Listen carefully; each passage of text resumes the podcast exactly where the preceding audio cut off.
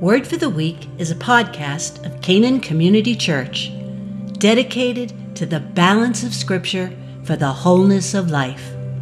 Learn more at canancommunity.org.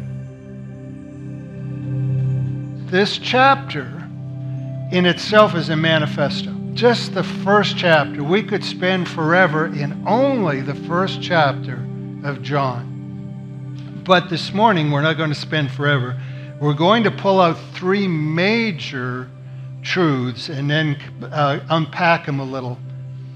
And I'll explain why these will be so important as we go along. These three major truths, I'll just put it this way if you have trouble in your Christian walk, or you have, uh, as, as uh, uh, Pastor Chris and his cohort in there were talking about atheists uh, hitting a disconnect with Christianity, chances are that it's going to be one of these three major truths that um, John is uh, laying out in this first chapter. And I'll start, uh, before I unpack them, just listing what those three truths are. Jesus the Christ is. Two, Jesus the Christ is singular. And three, Jesus the Christ is proven. Those three things set up this chapter. Now, let's just uh, dive in and into them a little bit and see, see what they really mean. Jesus the Christ is. Sounds simple enough, doesn't it? Jesus the Christ is. But it is, in fact, the most profound. You know, I, I appreciate if somebody was bringing up, maybe it was even Pastor Chris talking about the meat of the word and getting into the meat. No, it was Mark. I think, Mark, you were mentioning that. And it discovered this, and I know Mark has too, that when you talk of the meat of the word, it's not some, some involved doctrine somewhere. The meat of the word is understanding the most basic statements to the full extent. That's the meat of the word, and there's no shortcuts. And this is the first one Jesus the Christ is. Uh, Jesus the Christ is. It's an existential statement, isn't it? Jesus is uh, the great I am. Isn't it something, God? We sang that song today. Kathy was so good about it. I had her replace the song, and then I said, Kathy, put that one back in. She said, okay. And so then we put the songs back in because the great I am of all the names for God to call himself, what does he call himself? All the names. We have 200 Hebrew names. I am. The great I am. When he says that, what is God really saying? I have always existed. I exist right now. I always will exist. It, it's this simple I am real. I am real. And let me say this is that, you know what? That is the first and the greatest hurdle in coming into a relationship with God is the idea that God is real. Uh, we think of the last uh, great Schubert study, and I'm thinking of that, Chris. So we were saying, do you believe what is real is really real or something? I don't know if you remember how that question went, but it was something that, to that effect is, do you believe God's real? Okay, do you really believe that what you believe is real is real? you get enough reals in there. God really exists. God is exists. He is a personal being, a personal entity, and he is in, infinite. He has a human face. He has a human name. He has a heart. He has a plan. To embrace Christ is, is the first necessary strip, uh, uh, step in, in a relationship with the one true God. How far you go with God is really real, sets up everything else. And it's not surprising the greatest level of rejection has always been on this point that God is real in the first place. And, and the great hurdle, the great obstacles we throw up, uh, uh, humanly speaking, it's not the, the great claims in the books and all of this. It was something else. Uh, Mark shared that. Mark, I could have wrote that one down as we were on the same page. is the greatest hurdle, the greatest hurdle in, in, in staying in the uh, mindset that God is real is what you go through every day. Think of the torrent of things you go through every day. And it's like raindrops and soil erosion. Nothing is big in itself, it's just it never stops. You turn on the TV, and there's some dismissive dialogue about God. Just a little thing, but it's there. You go out, and you don't have to go far, and you hear uh, someone using the Lord's name in vain like it doesn't mean anything at all. And it's not much, but it's just another raindrop, just another one that's there. Um, uh, it, it's this stuff just eating away at the foundation of this one phrase Christ is. Because if God is God, you're not that flippant. He's either God in a very serious way or he's not God at all. This is where we find, I talked about this being the most ambitious book in Scripture. And you might say, well, why? At least in the New Testament, is because John is building an impossible bridge. And it's not just between humanity and God, which is, of course, an impossible bridge for us to build, but between human worlds, between human worlds of thought. He is building the first bridge between the Hebrew faith and the Greek intellect. When we think about these two worlds, how different, it's very hard for us to, um, to, to really appreciate it, but we're looking at the difference between Eastern and Western cultures, hemispheres. Eastern uh, ways of thinking and Western ways of thinking they're polar opposites. And just in case we don't think it doesn't involve us, we're Western thinkers. We, uh, our whole way of thinking is based basically on how the Greeks reasoned. So we're on that side of things. And the Hebrew culture was saturated with this concept of the, the difference. If they thought a lot uh, differently in a lot of things, God was like the epicenter of how different they were. The Hebrew culture was saturated uh, with the concept that God was active in the human world. God was involved. God got his hands dirty in the world. He, he led as a pillar of smoke and fire. He filled the temple with his glory. He disciplined his children. The idea of an anointed Messiah coming was around for centuries. For the Hebrew faith, God got involved in the world. Well, for the Greek culture, the divine was just about the opposite. One way it was divine, you defined it, was that the divine didn't get messed up with the dirtiness of the material world.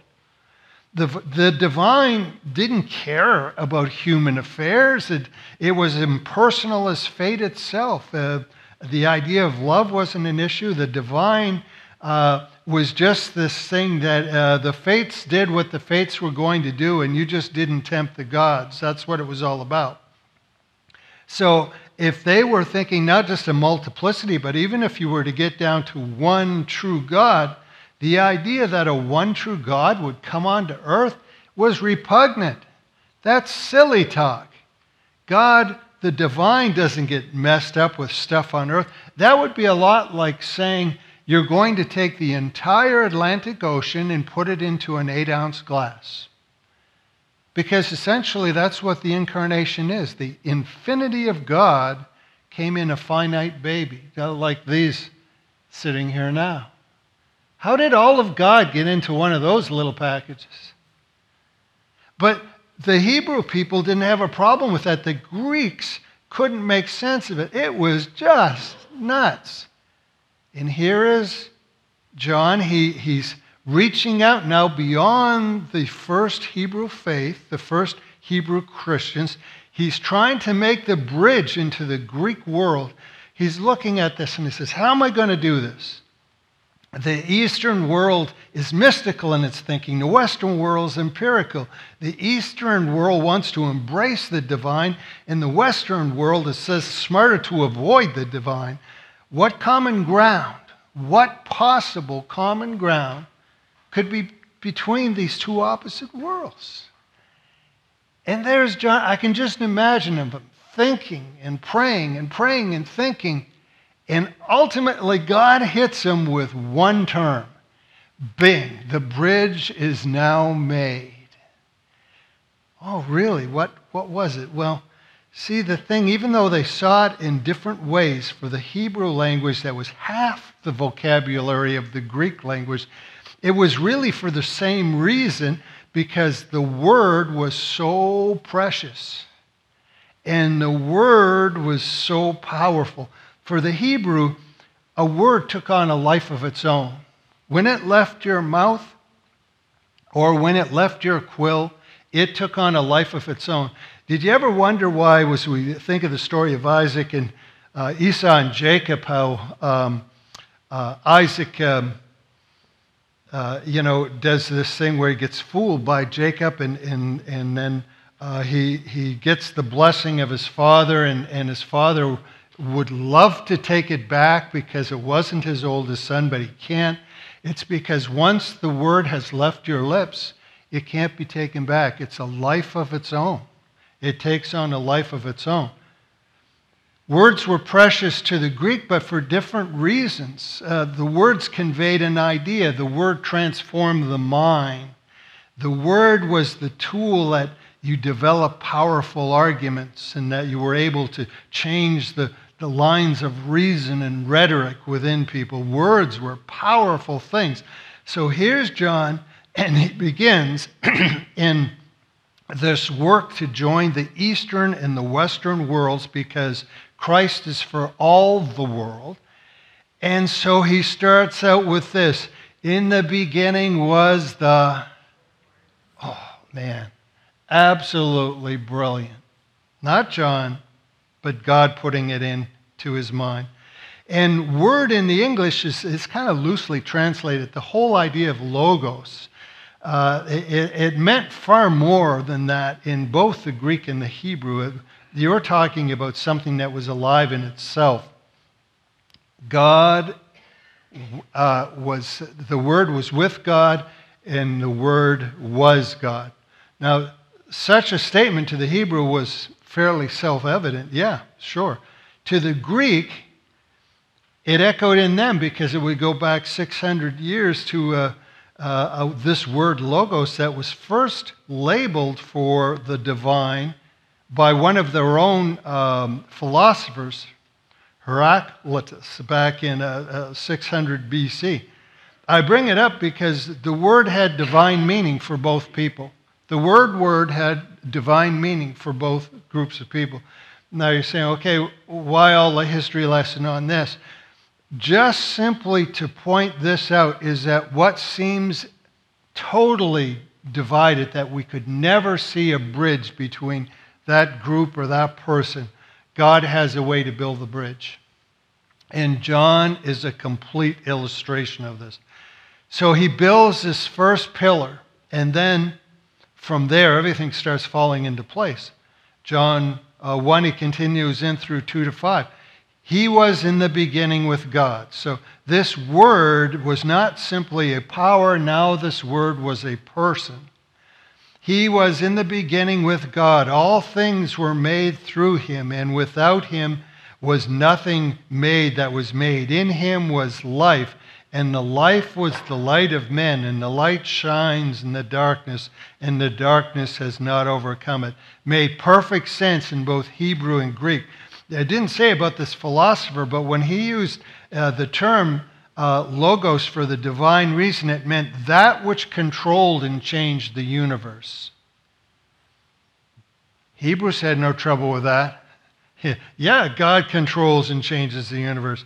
The word, word, bridged everything. One word, word, logos.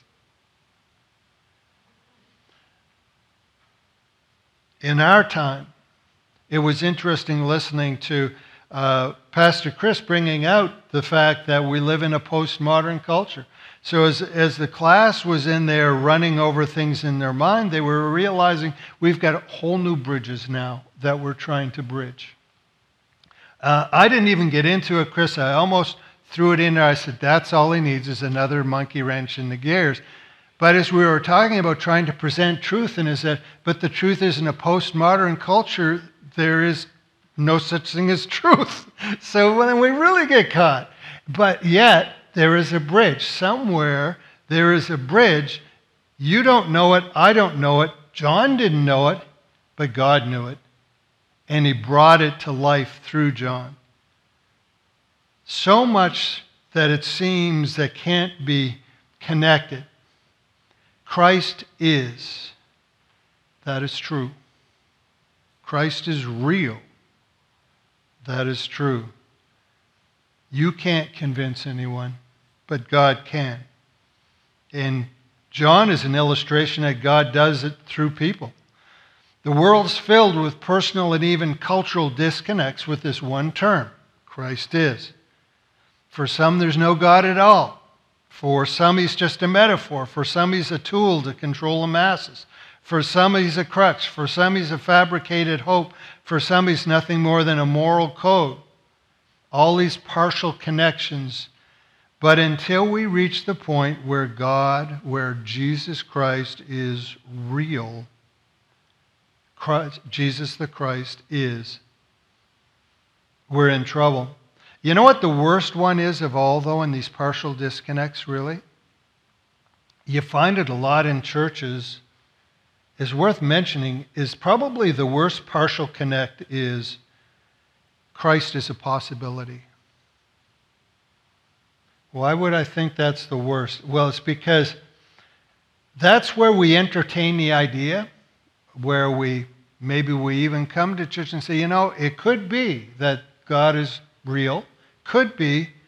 Not totally sure, but could be. And why it's so dangerous is because as people, we're so good at getting halfway into something. Whether it's sports or learning a new skill or something, we get just enough to make it kind of functional. We just do that as people. And Christ as a possibility is that type of thing. It's a partial connection. Well, what does it look like when we have that partial connection? Well, in life, it would look something like this. You sit here and you go, Yeah, Christ is. And then you go out and then somewhere around Wednesday or Thursday, you kind of go, Well, I'm not so sure anymore. Or right now, it could be if God is God, He is the most relevant thing in the universe. And right now, God's really relevant. And somewhere around Friday, before you get back into church, somewhere you go, Nah, He's not really all that relevant and you're on this roller coaster ride because he's only halfway there. Does Scripture support that idea? Well, let me throw you out some anecdotes if you don't mind. One of my favorites, this is something that sticks with me all the time. Do you remember the father? He has a possessed child. Uh, he brings him to Jesus to be uh, healed and delivered. And Jesus says to him, If you can believe, all things are possible to him who believes. If you can believe, all things are possible to him who believes. So, what in effect Jesus is saying here is not that your faith is the power. He's saying that if you're all in with me, if you're all the way on the Christ is real thing, then all things are possible. And this man picks up on it in total honesty, and he says one of the greatest lines, I think, in Scripture.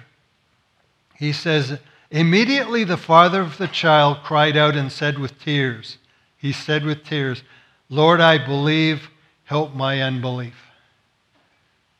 Lord, I believe, help my unbelief.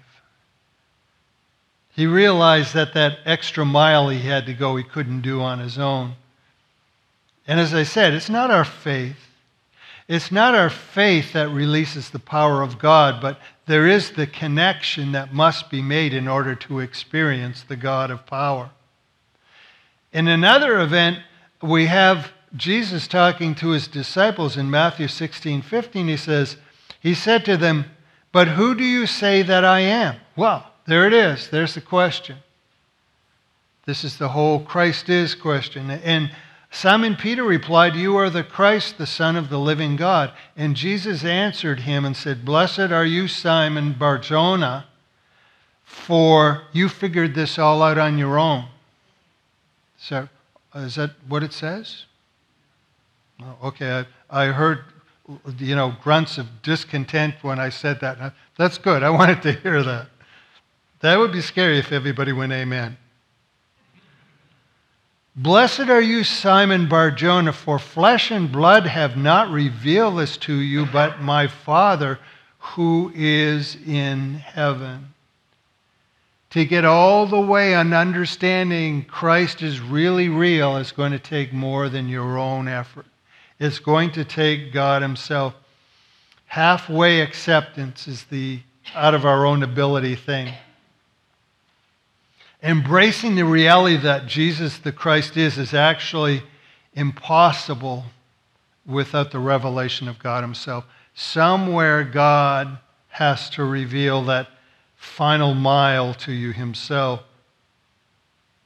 So if you and I have trouble, just a life hack, maybe we need to borrow from that Father and say, Jesus, Father, I, I believe, but help my unbelief. Maybe that needs to be a prayer of ours. And what's the reward for all the way in your belief? What's the reward for believing Christ is really real? Well, it's not until Peter makes this proclamation that Jesus then says in Matthew 16 19, I will give you the keys of the kingdom of heaven. The key to getting into the kingdom of heaven is to come to the firm and all the way belief that Christ is really real. There it is. There's the key. A rock solid understanding. So, Christ is is the first statement. It's a big one, it is huge, and you can't even do it all on your own. How about the second one? What do I mean in that? Christ, Jesus the Christ is singular. Jesus the Christ is singular. Well, that's to say, there's only one of them. Well, that's uh, toughy. I think we, you covered that a bit in class today again, too, Chris. The idea of a singular God. There's no parallels, no facsimile. There's a saying that you might, might not realize how huge it really is all through the New Testament. John uses it by John 1:14. He says, "And the word became flesh and dwelt among us, and we beheld his glory, the glory as of the only begotten of the Father, full of grace and truth.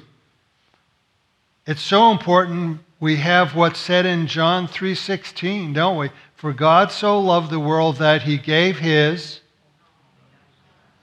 only begotten son that whoever believes in him should not perish but have everlasting life.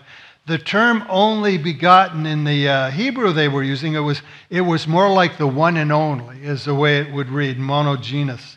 In the, in the Greek, it literally meant one generated. And you find it only a few times in all the Bible, uh, in Hebrew or in the Greek. Abraham and Sarah had a one and only child, one of a kind child. In the divine sense, it means a manifestation of God in a way that does not happen, never did before, never will again. The one and only manifestation of God. Now, you consider this who he is talking to. John is building a bridge between the Eastern world and the Western world, between the Hebrew and the Greek. Somebody got it there. And this idea of Greeks and Romans had 12 major gods, and then there was a whole bunch of other ones floating around in there. So to claim the only begotten, do you realize how huge that is? And you know what? Judging from what we're learning, and, and as we're talking about the post uh, Christian and the postmodern culture, it is a relativistic culture. It is going back to the same thing. There's a whole bunch of truths, there's a whole bunch of things to follow. We need to invent new myths, right, Chris? Uh, as, the, as he was quoting from this um, author on, uh, during class. Only begotten is huge. It's as big as Christ is real. And the question then becomes well, then, is Christ too exclusive? The question isn't, is Christ too exclusive? It goes back to the first one Is Christ real? And if he's real, it answers that question as well. He is the one and only. He is the one and only. How does that work in the culture today? As I was writing this, I was thinking back a ways that really interesting. Every now and then you get on a, a plane, you ride them enough, you know, passenger planes, and you get sit, sitting next to some interesting people. And one day I was sitting next to a very nice man, very polite, very gentle mannered. Noticed he had a book, not quite this big, but he had a book and it was open. And he was in the window seat. And I could saw, saw that he was doing something a little different, subtle but different. He was looking and it was kind of see him doing this. And then I started catching the word Allah in there every now and then. So we had an interesting conversation on Islam. He said, Would you like to look at this? And it was kind of like a little summary through that. I said, Wow, there's some really great teaching in there on this, some real wise stuff. And we get talking. And he found out that I was a Christian somehow. Don't know, but he did. And um, as we're talking, he said, You know, Islam believes and acknowledges Jesus as a great prophet. And I thought about that for years after on that and, and really came to the conclusion do you realize for a religion to think of Jesus as a prophet is maybe the biggest affront to Christianity than even beheading Christians? And I say this because if you stop and think about it, a prophet is humanity clothed in the divine. A Messiah is the divine clothed in humanity. That's a, major, major difference on what's going on. That goes back to the question is Christ really real? Is Christ who he says he is? Because he's that or nothing at all. And hence, you must have the phrase, it can't be left out, the only begotten. The only begotten. There is only one Christ, or there is no Christ at all. It can't be anything else. So, here in the building of this bridge, you have John with these major pillars Christ is. Christ is the only begotten. And then the third pillar is Jesus the Christ is proven. Jesus the Christ is proven. It gets very interesting, and this is where it, it helps. Is a, another thing that came into uh, uh, the class. I should just come in and do your class in here, Chris. This is, Chris got so many great things that come up between people in class. And he was asking about technology, and Mark went into how, um, if I understood correctly, using technology, you find out all these facts. And you can find out a lot of stuff. And if you do this with John and you look into the history, John is dealing with um, a Jewish church, a messianic church. And there's all kinds of undertones, of course, of the Jewish faith and mindset happening in there. Uh, try this one. I'd say for a cup of raised coffee, but it sounds like we got to wait a week or two to get that back. But let me throw this out. What does the number seven mean in, in Hebrew thinking? Any completion? Fulfillment? Perfection? You guys are pretty smart. You guys get all, you must be on the, on the computer like Mark. And that's true. So the number seven, by what all of you said, fulfillment, completeness, perfection, is a God number. Seven is a God number. It is the complete number. And it's rather interesting how seven gets used throughout the book of John. The number seven is used, John tells seven miracles. Or he doesn't use the word miracle, he uses the word sign. Once again, a Jewish thing. The, the Greek word uh, uh, semeion, or the, which gets translated into the Latin signum, we use it as the word signal, insignia, signature, proof, and even a banner to follow. That's the word he uses. And he uses it seven times. It's rather interesting. Seven miracles, three were suspensions of physical laws, three were healing, and one was a reversal of death. And he tells only seven. Why only seven?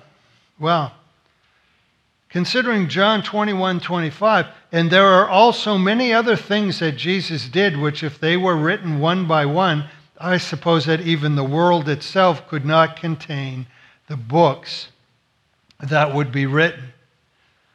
So there's lots and lots. It's not even like here's the top seven. It was just that seven from these different areas are told. Why? In John's own words, we'll see when we get finally down to John 20, chapter 20, uh, eventually. He says, And truly Jesus did many other signs in the presence of his disciples, which are not written in this book. But these are written that you may believe that Jesus is the Christ, the Son of God, that's, uh, that believing you may have life in his name. The idea is life in Christ. Well, I need proof. Here it is, the perfect fulfillment of truth. Seven miracles handpicked in order for us to have all we need. Is there proof that Jesus is really real? There's enough. All you need around it. There's a, if you go to the transcript, you'll find a hyperlink in there to an article that really goes into these um, uh, miracles and how they relate to Old Testament views. But in the idea of proof, what is he saying? He's proving he's the bread of life, he's the light of the world, he's the gate to heaven, he's the uh, good shepherd, he's the resurrection and life, he's the way, he's the truth and life, he's the true vine. There's enough evidence, it is complete, to show you that Christ is, and he is the one and only. But what if we are partial in this level of connection? What if we have trouble with the proof. How does it show? Well, what if truth is only relative? It's a roller coaster ride. What if he's away, but only when it's convenient? It's a useless faith. What if he is the doorway, but there are a whole bunch of other doorways? Then he's a lie. What if he is the vine, but you don't really need him as long as you've got enough of your own efforts going on. Now, we looked at three pillars, and the idea wasn't to challenge us so much in a, in a, in a way of conviction or an indictment or judgment. It was to show how the job is done. One is God can bridge his way through you to any group he desires or any person. God can even build a bridge between you and your own heart. God can build them, but it takes Him to build them. In this way, though, be no mistake in this, make no mistake in this, is that in these three pillars, there's a reason they're laid down in the first chapter, is because if we have problems with any of these threes, if, if these three truths, if we're not connected, we will stumble in our faith. On the other hand, if those three are firmly connected, you are in for a powerful experience in relationship with God. These three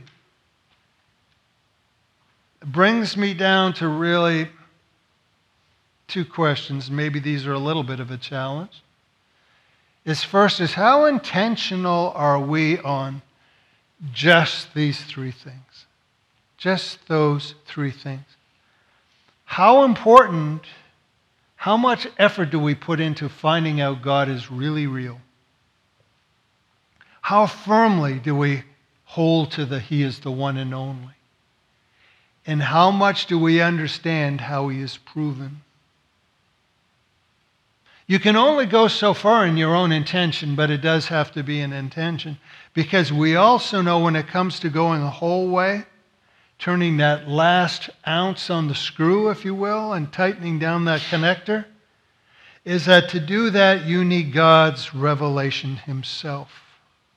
You and I cannot do it. So there's only one way for us to end a message like this on the manifesto of chapter 1 of John, this amazing bridge book, is we have to ask God because we can't do it. We've had some great prayers today. Jim opened in prayer. We prayed again for need within the church as we prayed for Ray. But you know, this one's more for you and me personally is I'm telling you directly from the authority of Scripture that you cannot do what we just talked about for 30 minutes, but God can. So I'm going to, the, the only way I can think for us to all participate is I want to lift up a prayer that God reveals what each of us needs to know in order to make this connection. Maybe the words will be coming out of my mouth, but I'm going to ask your participation in this way. If it means anything, just raise your hand towards my hand, which is raised to heaven, and we'll just say, in this way, we're just symbolizing that we're all together on what we're praying about. And the prayer, just to make no mistake, is asking God to reveal what we cannot see on our own. Pretty simple prayer. So, if that's where you are, just ask, go ahead and, and raise a hand with mine, and I'll, I'll just conclude in a quick word on this.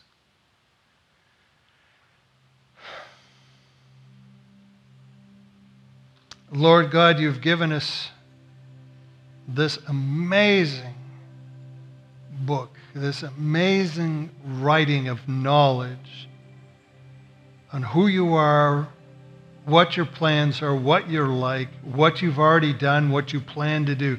Just this amazing, amazing book. And not just the book of John. I'm, Lord God, we're talking cover to cover. But we want to acknowledge this before you. We would like to intentionally, Lord, start with this first chapter and, and, and holding to these truths.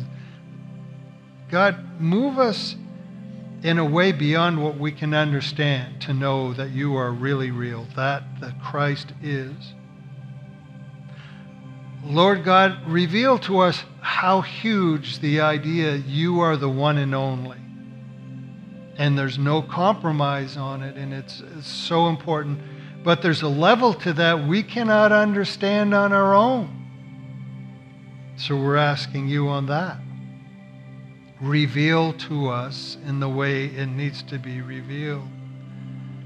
Lord God, you have offered us proof. Oh, my goodness, Lord. As we read in Scripture, it's a, this perfect number of seven in completeness in, in this one book. But as we read through Scripture, as we even go through the day to day, how you continually prove to us you are really real. You're the one and only. You do prove it, but we need your eyes to see that. Uh, we can be so blind. Lord God, we ask for your revelation this morning that the truths would take hold not halfway, not partway, but all the way. Lord God, may we be your children in that way. In the name of Christ. Amen.